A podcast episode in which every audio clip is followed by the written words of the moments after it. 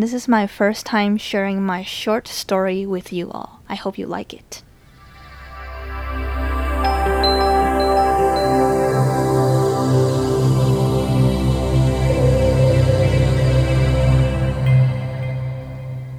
Welcome back to Midnight 02 Season 2 Episode 12. This is your host, Amy.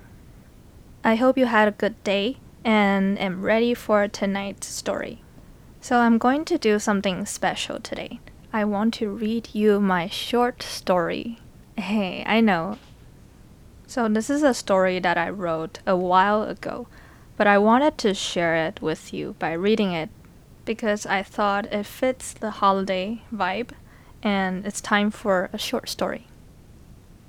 The title of the short story is A Purpose in Life.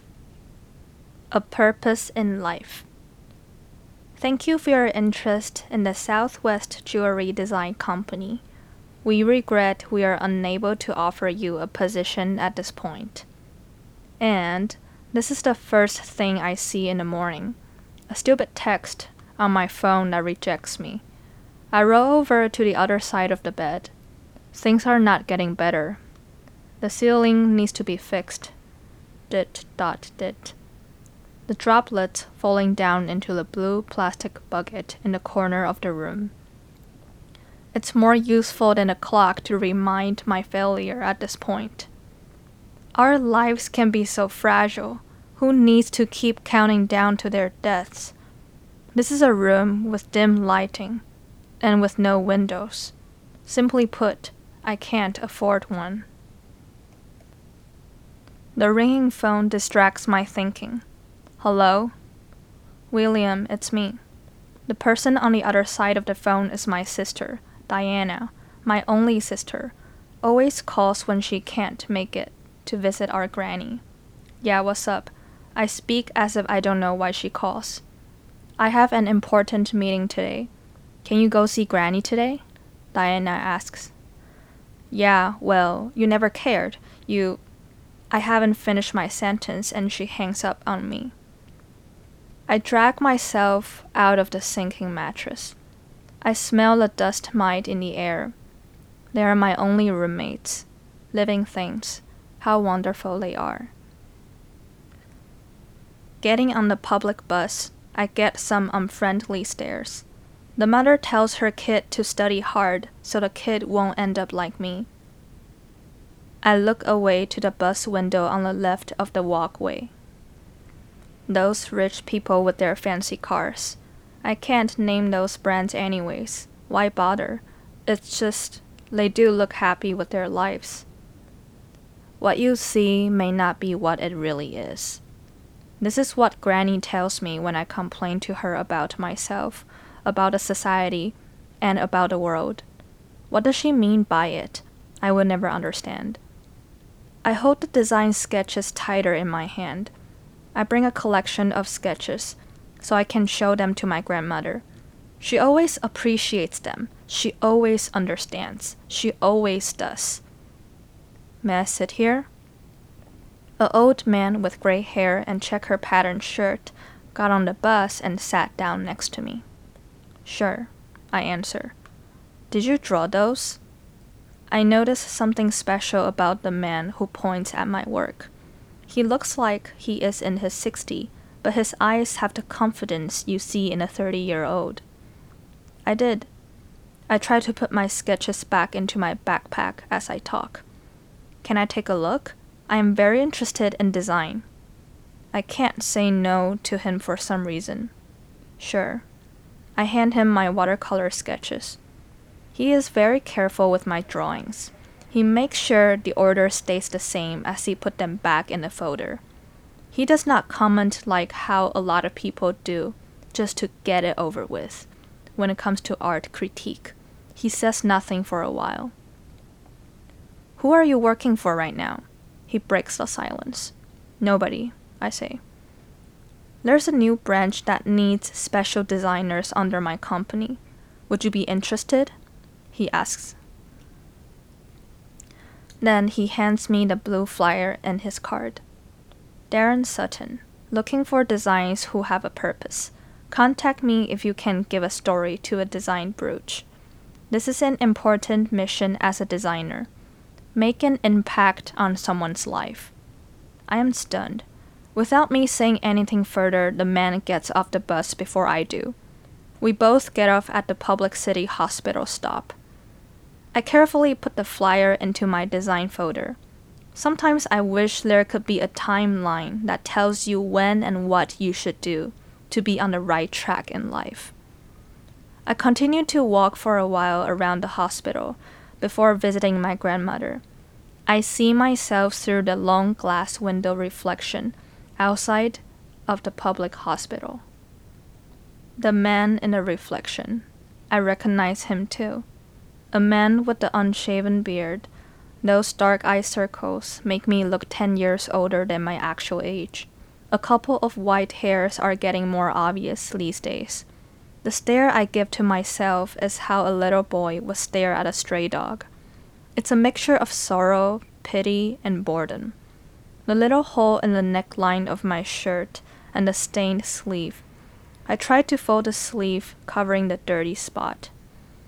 I always pick the best shirt, I always do, especially before meeting my grandmother. The hospice unit. I come here to visit her almost every day when I'm not out finding a job. My sister and I take turns to visit her, as she is our only family member. I never understood the word hospice after all these months. How are they supposed to find peace knowing that they will die soon? Are they not afraid of the unknowns? The doctor tells me the hospice unit is the type of care focusing on the mental and spiritual health rather than medical needs. It's for those who have a life expectancy of six months or less. Granny, I'm here. I knock and enter the room. William, you're here. It's great to see you. My grandmother smiles at me. She is 72 years old, stage 4 thyroid cancer. She's always happy and bringing laughter to every patient in the hospice unit. The wrinkles around her eyes are still less than the things she's seen in her life. How are you feeling, Granny? I grab a chair and sit down next to her. I'm doing great. Do not worry about me, kid. She slowly put her hands on top of mine. The rough and loose skin. That's what I will remember about my grandmother's hands. I can clearly see the blood vessels on her hands. When she holds my hands tight, I feel her hands shake a little bit. She still wears the ring grandfather gave her. You see, that's the kind of love people these days will never get. Yes, kid, your grandmother could perhaps live until the age of a hundred. She's always cheerful and fun. The old lady across the other bed says. I nod and give her a smile back. I still can't get used to the smell of chemical mixtures in the hospital. Show me your beautiful design, what you got today. My grandmother pushes the button on the side of her bed and sits up to see me better. I brought you some colorful works. I hope you like them. I hand her my design sketches. I always bring her some selection of my works when I visit her. She always tells me these creative works make her feel younger and makes her feel alive.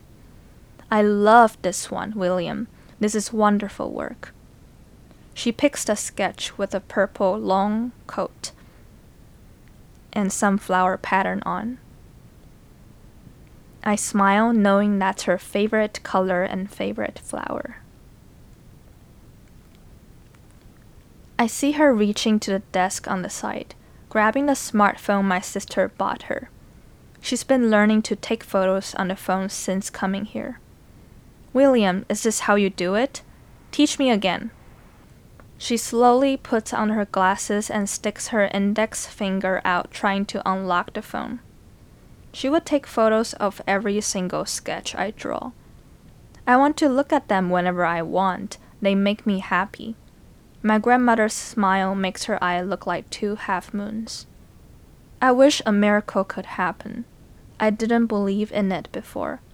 but seeing my grandmother makes me want to believe it. She is such the type of human being that the society needs. So, my big designer, any good news? My grandmother asked.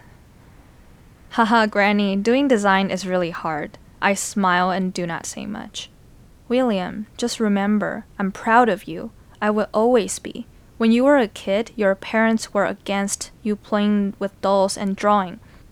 But I always believe if that's what you want to do, you can do it well. She holds my hands tighter. I don't know why, but every word my grandmother says always hits me on the spot.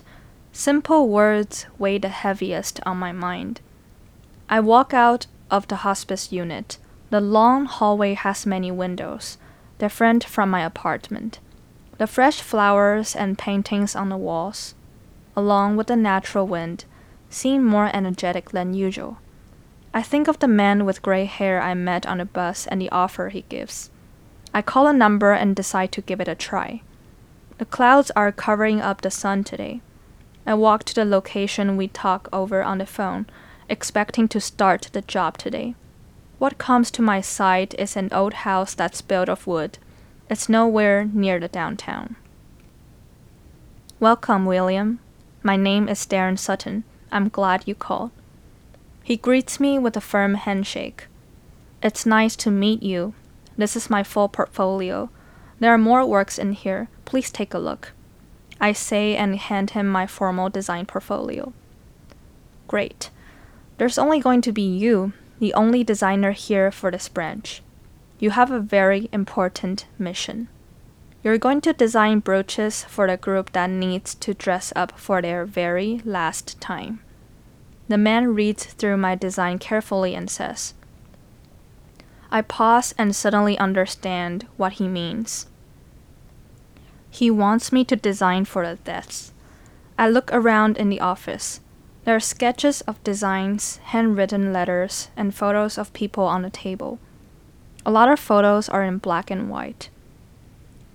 You want me to design brooches for those who pass away, and they will wear the brooches on their funerals? I ask with my eyes wide open. That's right, William. A lot of them didn't have the chance to wear brooches or something nice when they were alive. Their families want them to look the best on their last ceremony in life. The man doesn't look like he's joking. I can't. I really can't. I've never done anything like this. I take my portfolio and turn away to the exit door. William, you're gifted with designer's eyes. Not everyone can do it. Only someone with compassion and an understanding of life can do it. I know you are the right fit for this job. Darren's deep voice stops my footsteps from going anywhere. When does the job start? I ask. From that moment on, I greet goodbyes every day. Sometimes with sadness, sometimes full of joy because I knew how many blessings there are. The job gives me a purpose. It brings me something different. It gives me a purpose to live my everyday, my ordinary everyday, different than how I was going to live it. Today will be today. Your yesterday could be your meaningless past, but your tomorrow is someone's never coming tomorrow.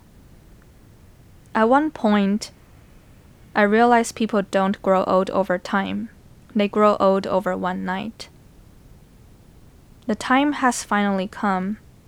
In my memories, I remember just telling my grandmother yesterday that I got this wonderful job. It's been two months. Today, I'm going to design this special brooch for my grandmother. I got the call from the hospital. They said she left peacefully in her sleep. That's the best way to finish the journey, I believe. I take the purple felting wool and make it into a flower shape. That's her favorite flower, the purple horay stalk. I add two diamonds on a flower, symbolizing me and my sister. I want her to have a part of us when she's leaving. I carefully put the brooch in a gift box, just like how she secretly buys color pencils and put them in a box for me when I was a kid. I enter the room and see my grandmother lying on the bed. Her eyes are closed and her short hair are still at the shorter length. The man sitting next to her is crying as hard as I am. I recognize him. Darren, you know my grandmother? How did you? I ask. William, your grandmother was a very good friend of mine. She helped me a lot. She talks about you all the time, and she always shows me your design on her phone. One day she asked me if I could offer you a job interview after knowing I'm doing design business. Darren smiles in his tears. Granny, I didn't know you'd do so much for me. I say and walk to the bedside. She looks like she's just asleep. I suddenly remember all the little moments she asked me to teach her how to take photos on her phone. She showed my design to Darren before. I hold on to her hands. They're as cold as the air temperature in winter. I try hard not to blink because I don't want my tears dropped on her. I don't want her to see me crying. Then some of our family friends show up in the room too. My sister is here too. The doctors and nurses come in and bow to her. I love you so much, Granny. I quietly pin the flower brooch on the left side of her shirt. Goodbye, Grandma. I see her tears slowly falling down onto the pillow. And that was the short story that I wrote a while ago. I hope you've enjoyed it. And thanks again for tuning into Midnight 02. I am your host, Amy. And if you'd like to share some feedback or what you think of the story, feel free to message me at AHC Poetry on Instagram. Or you could email me at ahcpoetry at gmail.com. I'll see you next week. Good night.